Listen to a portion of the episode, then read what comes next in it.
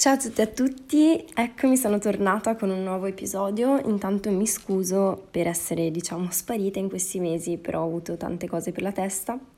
Comunque finalmente facciamo la parte 2 agli stili di attaccamento, quindi se non avete ancora ascoltato la parte 1, che è l'episodio precedente, andatevelo ad ascoltare e poi tornate qui. Ciao a tutti, io sono Giulia, benvenuto o benvenuto nel mio podcast dove parliamo di tutto ciò che comprende il concetto di self-care facendo quattro chiacchiere. La mia missione è quella di aiutare quante più persone possibili a ritrovare se stesse e a vivere una vita autentica e felice attraverso una buona dose di introspezione. Il tutto da un punto di vista olistico che svela i collegamenti tra corpo, mente e anima, basandosi su quello che scienza e spiritualità ci possono insegnare. Allora, innanzitutto di cosa parlerà questa puntata nello specifico?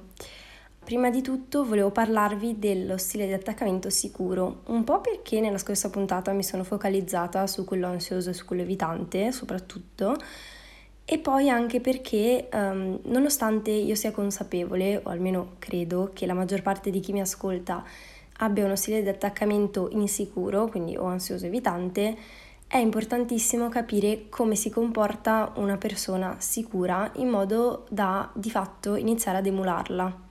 Ecco, quindi solo in questo modo effettivamente riusciremo ad essere anche noi e a diventare persone con uno stile di attaccamento sicuro. Quindi anche se te che stai ascoltando ti ritrovi di più in quello ansioso piuttosto che evitante o addirittura disorganizzato, continua ad ascoltare perché questo episodio è soprattutto per te e non per la persona sicura, perché la persona sicura effettivamente non ha problemi relazionali, o meglio, tende a non averli. Comunque, oltre a quello, um, dopo aver discusso appunto di come si comporta una persona sicura, vi dirò alcune tecniche contro l'ansia per tutti i miei amici con un attaccamento ansioso. Queste sono tecniche che un po' ho sentito molte volte su internet, su varie pagine, su vari podcast, che sono state anche provate dal punto di vista scientifico, e sia tecniche che ho provato su me stessa e che mi hanno aiutato e insomma tutti i giorni mi aiutano molto. Quindi partiamo dallo stile di attaccamento sicuro. Com'è di fatto una persona sicura? Allora, iniziamo con il dire che ha un'ottima autostima, non ha problemi di autostima e di conseguenza è anche poco sensibile alle critiche. Oltre a ciò, si fida delle persone, quindi non ha problemi di fiducia come può averli ad esempio un evitante o anzi ancora meglio un ansioso e si aspetta sempre meglio dalle persone e quindi è anche veloce a perdonare il proprio partner quando gli fa un torto perché comprende che nessuno è perfetto e che tutti possono sbagliare, lui stesso, la persona sicura, sbaglia e quindi quando il partner gli fa, diciamo, un torto, comunque sbaglia qualcosa, uh, è più veloce a perdonare rispetto a una persona con uno stile di attaccamento insicuro. E questo proprio perché si aspetta sempre meglio dalle persone, cioè non pensa che gli altri uh, vogliano intenzionalmente ferirlo. Una persona insicura invece pensa sempre, o meglio, pensa spesso che ci sia quasi una cospirazione contro di sé e quindi sarà molto più propenso ad interpretare comportamenti magari sbagliati del partner come un ah ecco mi sta solamente prendendo in giro piuttosto che ah ok ha sbagliato ok non è perfetto ne parliamo cerchiamo di risolvere e poi in base a come va la discussione trarrò le mie conclusioni. Sempre parlando di discussioni sono ottimi comunicatori le persone sicure nei litigi non vanno sulla difensiva proprio perché, come vi dicevo, hanno un'ottima autostima e quindi non reagiscono eh, in maniera troppo pesante alle critiche e le sanno accogliere. Non dico a braccia aperte perché siamo tutti umani, non è che ci piaccia essere criticati, però comunque le sanno accogliere molto bene e soprattutto hanno un modo molto maturo di gestire il conflitto, quindi non offendono il partner, uh, non uh, gli fanno silent treatment, quindi non, non, si chiudono in se stessi e non, uh, non vanno via, non stanno zitti, non abbassano lo sguardo. Sono presenti e per loro il litigio o comunque la discussione più che il litigio perché litigio non è una parola che mi piace usare um, le discussioni sono punti di, di crescita e di condivisione e di comunicazione un altro aspetto, che poi tra l'altro sono tutti collegati tra di loro, è il fatto che la persona sicura sa regolare le proprie emozioni e quindi anche qua è capace, nonostante eh, possa venire ferita dal proprio partner, di non andare a rifugiarsi, tra virgolette, in comportamenti poco sani, come appunto mettere il muso o trattarlo male a sua volta. Ecco. Poi una persona con un attaccamento sicuro non fa giochetti e apprezza e desidera l'intimità, ma sa anche mettere dei confini, le cosiddette boundaries. E se qualcuno oltrepassa i propri confini, che comunque sono confini ragionevoli e non i confini assurdi, tra virgolette, che può mettere una persona invece evitante, la persona sicura è in grado di dire ok, grazie di tutto, ma non fai per me, semplicemente, e va avanti con la sua vita. Sempre collegato a questo, se una persona sicura che ha un'ottima autostima non viene apprezzata, non è attratta dalle persone che non l'apprezzano. E collegato a questo, noi non ci dobbiamo chiedere perché il nostro partner è evitante, parlando dal punto di vista dell'ansioso, ma noi dobbiamo chiederci perché ne siamo attratti. Cioè, evidentemente abbiamo evidentemente è così, abbiamo delle questioni risolte con noi stessi, dei problemi di autostima, delle difficoltà nell'entrare nelle relazioni in modo sano, che vengono fuori nel momento in cui abbiamo davanti una persona um, che ci viene molto vicino e che quindi entrando nella nostra sfera più intima ha il potere di farci provare delle forti emozioni. Ecco, e quindi noi, ripeto, non dobbiamo chiederci perché l'altra persona non ci vuole, perché a volte è super tenero e perché altri non ci caga per due giorni. Noi dobbiamo chiederci perché sono attratta da questa cosa. Se fossi una persona sicura, non avrei accettato questo comportamento perché so quanto valgo e non voglio nella mia vita persone che non l'apprezzano. Ecco, questa è una cosa fondamentale da tenere sempre a mente. Bene, le ultime due caratteristiche della persona sicura è che in una relazione tenderà a trattare il proprio partner benissimo, quasi come se fosse un principe o una principessa o non ho un termine per i non binary, comunque avete capito cosa intendo. E poi ultima cosa, di solito le persone sicure vedono il sesso e l'intimità emotiva come una cosa unica e quindi non sentono il bisogno di separare le due sfere come invece farebbe un evitante, cioè l'evitante a lui va benissimo quando si tratta magari di sesso, ma non riesce a farvi entrare nella sua sfera più emotiva o comunque ad avere una relazione con una forte carica di intimità emotiva. Ok, spero che questa descrizione di una persona sicura vi sia d'aiuto proprio per vedere in quali punti siete simili, in quali punti siete diversi, proprio perché come vi dicevo nel, nello scorso episodio, um, tutto è su uno spettro, quindi magari, vabbè, io non faccio testo perché io mi rivedo tanto nell'ansioso e a volte anche nell'evitante e tra l'altro um, sapete che vi dicevo nello scorso episodio che è venuto fuori nel test che io ho uno stile disorganizzato. Ecco, all'inizio io me la spiegavo come un nelle relazioni amorose sono più ansiosa, in quelle di amicizia sono più evitante ma in realtà ripensandoci, riflettendoci, sono arrivata alla semi-conclusione perché non so se sia una vera e propria conclusione, magari ne parlerò con la mia psicoterapeuta, però mh, se ho davanti una persona evitante tendo a diventare molto ansiosa, se ho davanti una persona ansiosa tendo a diventare io quella evitante. Quindi anche voi se avete fatto il test e vi rivedete in quello disorganizzato, non so, magari questo è uno spunto per uh, rifletterci sopra. Potrebbe essere così anche per voi, insomma. Ecco, quindi spero che vi sia utile uh, tutto questo discorso su com'è la persona sicura, proprio perché um, nei punti in cui siamo diversi dalle persone sicure dobbiamo cercare di cambiarci e questo ovviamente lo dobbiamo fare per noi stessi, per avere delle relazioni che veramente ci soddisfano e perché di base tutti dovremmo avere un'ottima autostima ed essere sicuri di noi. Quindi, dopo aver fatto tutto questo discorso sul sicuro, voglio passare alle tecniche contro l'ansia, proprio perché ho la convinzione che la maggior parte dei miei ascoltatori si possano rivedere in uno stile di attaccamento ansioso, anche perché se mi ascoltate vuol dire che in qualche modo vi rivedete in me e quindi questo è anche perché traggo questa conclusione, però ripeto, ovviamente non lo posso sapere, anche se nello scorso episodio, uh, se andate, vabbè, se siete su Spotify e andate giù, uh, vedete un sondaggio e quindi se non l'avete ancora fatto magari mettete qual è il vostro stile di attaccamento secondo voi o se avete fatto il test qual è quello che vi è venuto fuori, così anche vediamo se i dati mi danno ragione o meno. Passando alle tecniche contro l'ansia, la prima di cui vi volevo parlare, che mi ha letteralmente rivoluzionato la vita, e ve lo dirò più volte probabilmente questa frase, vabbè, io tendo a usare molte iperboli, però ve lo giuro che su questa cosa sono seria.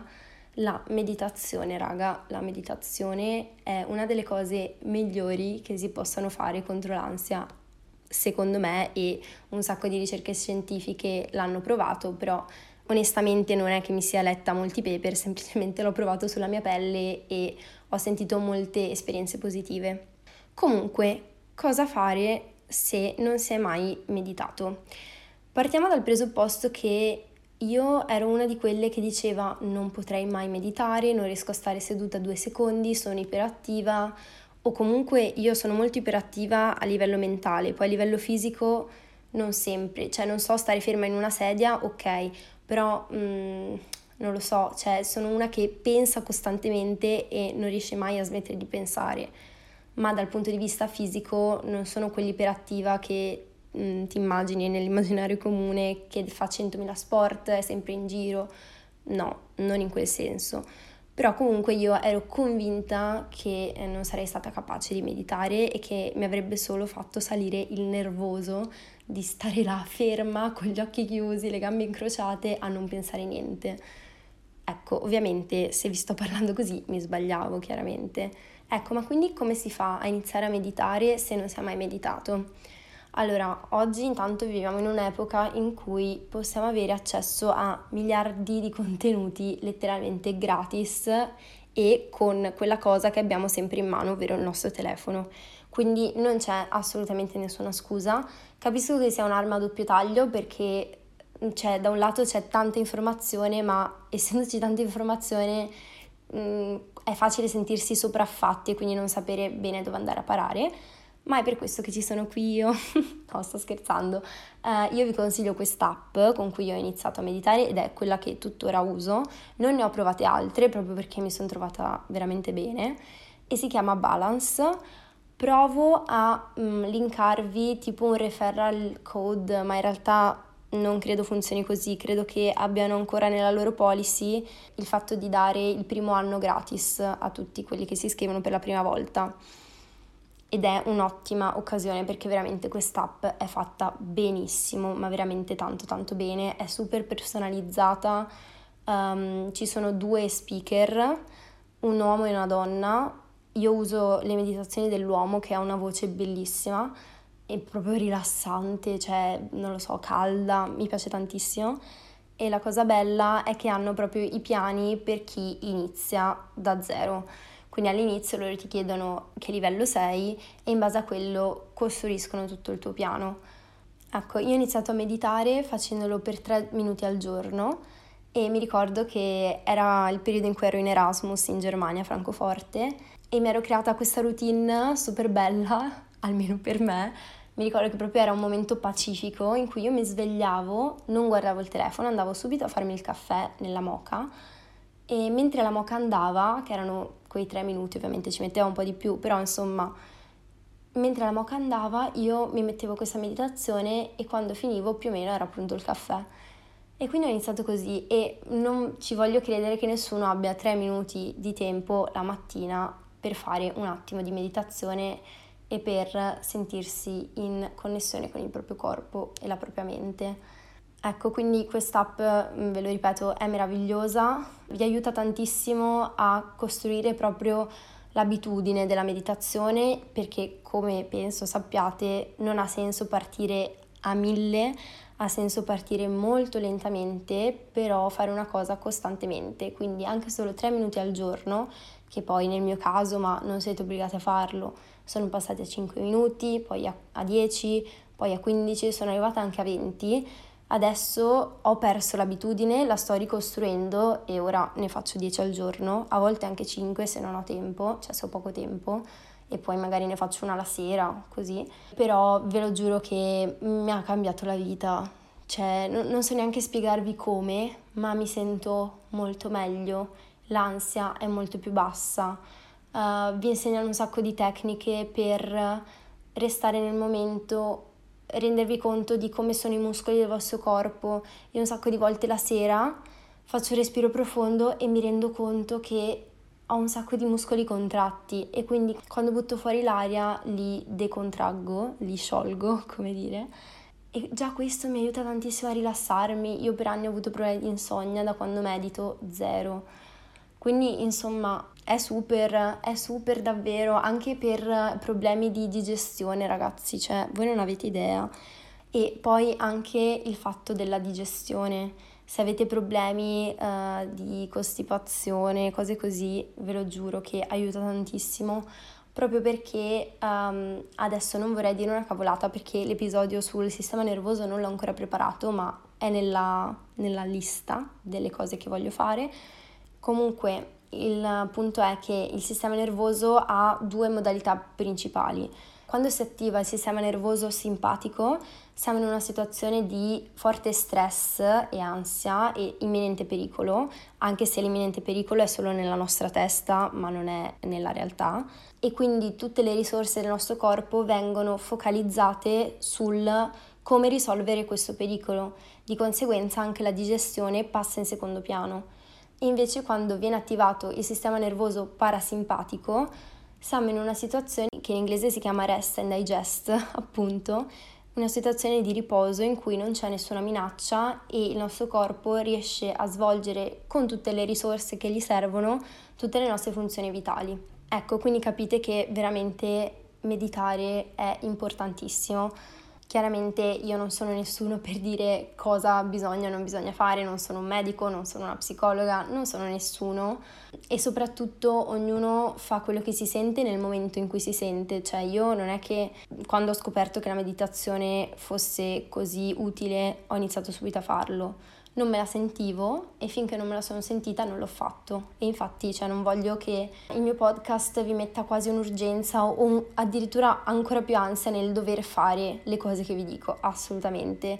Questi sono solo consigli da magari sorella maggiore se qualcuno di più giovane mi sta ascoltando o consigli da qualcuno che non voglio dire se ne intende di queste cose ma le ha provate sulla propria pelle e tutti i giorni consuma contenuti in qualsiasi forma riguardo queste cose quindi penso di poterne parlare un minimo e dare almeno qualche consiglio senza ovviamente che nessuno si senta preso di mira o obbligato a seguirli, ecco. Ok, dopo questo pippone uh, continuiamo con le tecniche contro l'ansia.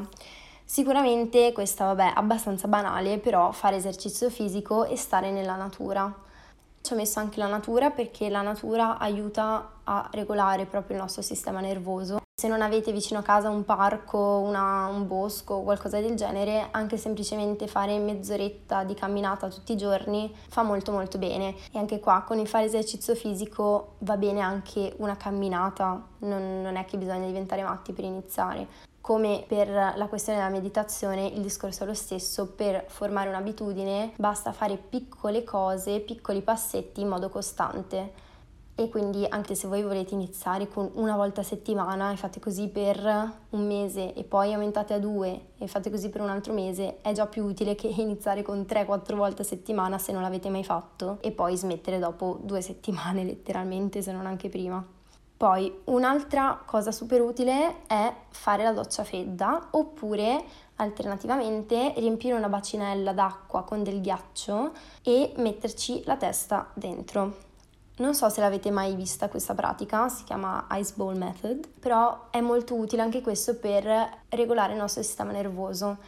Se invece vi fate la doccia, io non so voi, ma mi lavo con la temperatura della lava, quindi per me è molto difficile farmi una doccia fredda, anche d'estate mi lavo con l'acqua calda, ve lo dico. E quindi cosa faccio? Mm, gli ultimi tipo 30 secondi metto l'acqua fredda giusto prima di uscire dalla doccia e cerco di respirare lentamente. Così insegno al mio corpo come calmarsi in situazioni di stress. Chiaramente è sotto stress perché ha l'acqua gelida addosso, però io gli sto insegnando come calmarsi e rilassarsi e questo apparentemente fa aumentare la dopamina tipo del 150%, una cosa del genere, quindi è super super utile. Sempre tra virgolette collegato alla doccia, a volte io mi rendo conto che sono in ansia, ho una brutta giornata, sto male semplicemente perché ho i capelli sporchi. Vi prego ragazze, ditemi se non vi è mai capitato, forse anche i ragazzi, non lo so se sia una cosa più universale o solo nostra, ma comunque mh, mm, ogni tanto mi sento così in ansia e vedo tutto nero proprio perché non mi sento bene con me stessa, con il mio corpo e quindi anche fare la self care o appunto farsi una bella doccia, mettersi la crema, prendersi un momento per fare le cose lentamente e esserci solo tu con il tuo corpo e te che te ne prendi cura aiuta tantissimo anche questo ed è una pratica da inserire proprio nella propria routine. Se questi erano consigli abbastanza generali sull'ansia, adesso vorrei andare un po' più nello specifico e parlare di come gestire l'ansia però all'interno di una relazione. Allora, prima cosa che secondo me bisognerebbe fare è togliere l'ultimo accesso se ce l'avete ancora. Credo che dal 2019 nessuno abbia l'ultimo accesso, ma se ce l'avete ancora, toglietevelo e soprattutto, raga, togliere le spunte blu mi ha rivoluzionato veramente tantissimo. Sembra una cavolata, sembra veramente una cavolata, ma ve lo giuro che dopo due giorni, ma neanche, forse anche dopo solo un giorno, vi rendete conto di quanto il livello dell'ansia sia sceso. Non state più là a controllare le spunte blu ogni, ogni due secondi se qualcuno ha letto il messaggio. Sapete che quando vi arriverà il messaggio vi arriverà e basta, vi arriverà la notifica. E anzi, se proprio volessimo mettere i puntini sulle i, la cosa ideale sarebbe proprio di disintossicarsi anche dal telefono e dà proprio l'adrenalina che vi dà aspettare un messaggio e ricevere le notifiche, che vabbè possono essere un messaggio come una notifica su Instagram o che cavolo ne so io.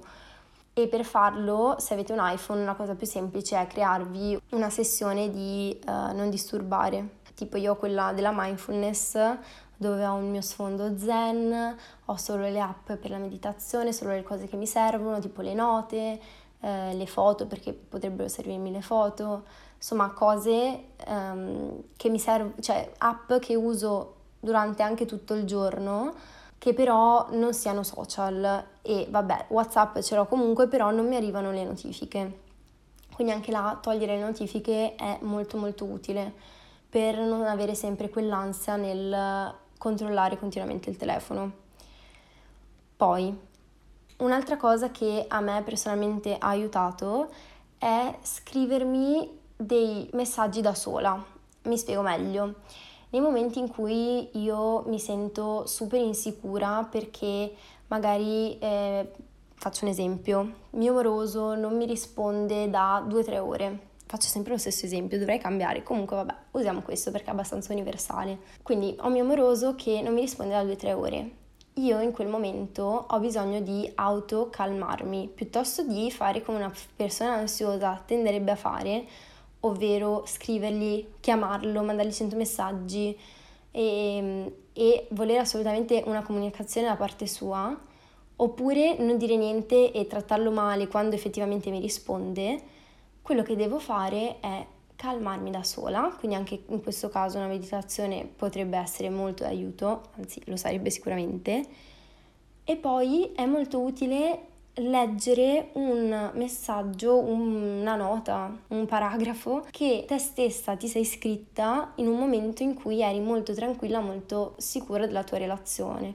Quindi ti scrivo un messaggio, Giulia, guarda, lo so che sei in ansia per chissà che cosa ricordati che non vuol dire niente se lui non ti risponde dopo tot, ricordati che um, le persone hanno i loro impegni e non possono sempre stare dietro al telefono. Continua a fare questi esempi, ma vabbè. Uh, ricordati che una persona che ti ama non è che smette di amarti in un'ora, in un giorno, in una settimana, non funziona così. Ricordati che bla bla bla e quindi farti tutta una serie di frasi che ti aiutino a uscire dal momento di panico e a riflettere in modo razionale sul fatto che la minaccia non esiste, è solo nella tua testa. Se volete posso anche impegnarmi a farlo io e ve lo metto tipo su Instagram una nota e, e voi ve la rileggete quando avete bisogno. Fatemi sapere se vi può interessare. Ecco, sempre collegato a questo discorso, una cosa super mega utile è avere un'amica o un amico con uno stile di attaccamento sicuro con cui parlare. Forse questa è nella mia top 3 delle tecniche. Ogni volta che io ero in ansia per mm, una situazione che si era creata col mio ex, avevo bisogno di sentirmi dire di stare tranquilla e di vedere il punto di vista di una persona che intanto era fuori dalla situazione e non aveva idee catastrofiche come le mie, andavo da una di queste due mie amiche con un segno di attaccamento sicuro e gli raccontavo la situazione e mi facevo letteralmente calmare da loro, cioè mh, mm, mi dicevano Giulia guarda che ti stai facendo mille pare per niente perché bla bla bla bla bla. E loro senza mai giudicarmi, senza mai farmi sentire stupida o sottona o idiota o che ne so, semplicemente riuscivano a tranquillizzarmi e a farmi vedere che esiste un'altra verità che non necessariamente sola, solamente la mia, che è comunque distorta, perché è distorta dal mio stile di attaccamento ed è distorta dal mio cervello che in un momento di minaccia, quindi di ansia, di sistema nervoso attivato, non è razionale, quindi appunto vede le cose in modo distorto. Molto bene, ultima cosa che forse avrei dovuto mettere prima perché in realtà è un consiglio generale sull'ansia, è di evitare, qua mi odieranno tutti, l'alcol, le sigarette e il caffè. Purtroppo queste sono sostanze eccitanti che non sono top per chi soffre di ansia. Ovviamente anche qua l'importante è esserne consapevoli, cioè io non bevo caffè, quello sì, però ogni tanto fumo una sigaretta e quasi ogni volta che esco bevo. Quindi ho anche 22 anni, eh, quindi eh, chiaramente è anche abbastanza normale. E vabbè, insomma, io ve l'ho detto perché era giusto dirlo. Magari rendetevi conto se avete un periodo di molta ansia, molto stress, um, se state effettivamente abusando di una di queste sostanze o di più sostanze. Ecco bene, io con questo finisco l'episodio, spero che vi sia piaciuto, spero che sia stato utile e come al solito lasciatemi una bella recensione se vi è piaciuto. E scrivetemi su Instagram, mi hanno scritto in questi mesi un sacco di persone super carine, mi hanno fatto super piacere, a me piace sempre scambiarmi una parola con voi. E, e soprattutto mi date un sacco di forza per continuare a fare questo podcast perché come avete visto uh, non sono per niente costante. Vabbè, mi impegnerò di più. E ora che l'ho detto sul tape non posso più non farlo e quindi se vedete che non pubblico andatemi a scrivere in DM Giulia muoviti, pubblica un nuovo episodio perché sennò ti vengo a cercare. Ultima cosa, mi fa un sacco piacere se condividete il podcast o questa puntata. Io non vedo quante persone lo condividono, non so perché non ho queste statistiche, Comunque se per caso lo condividete nelle storie taggatemi così mi arriva la notifica. Ecco, grazie mille e alla prossima. Un bacione da Giulia.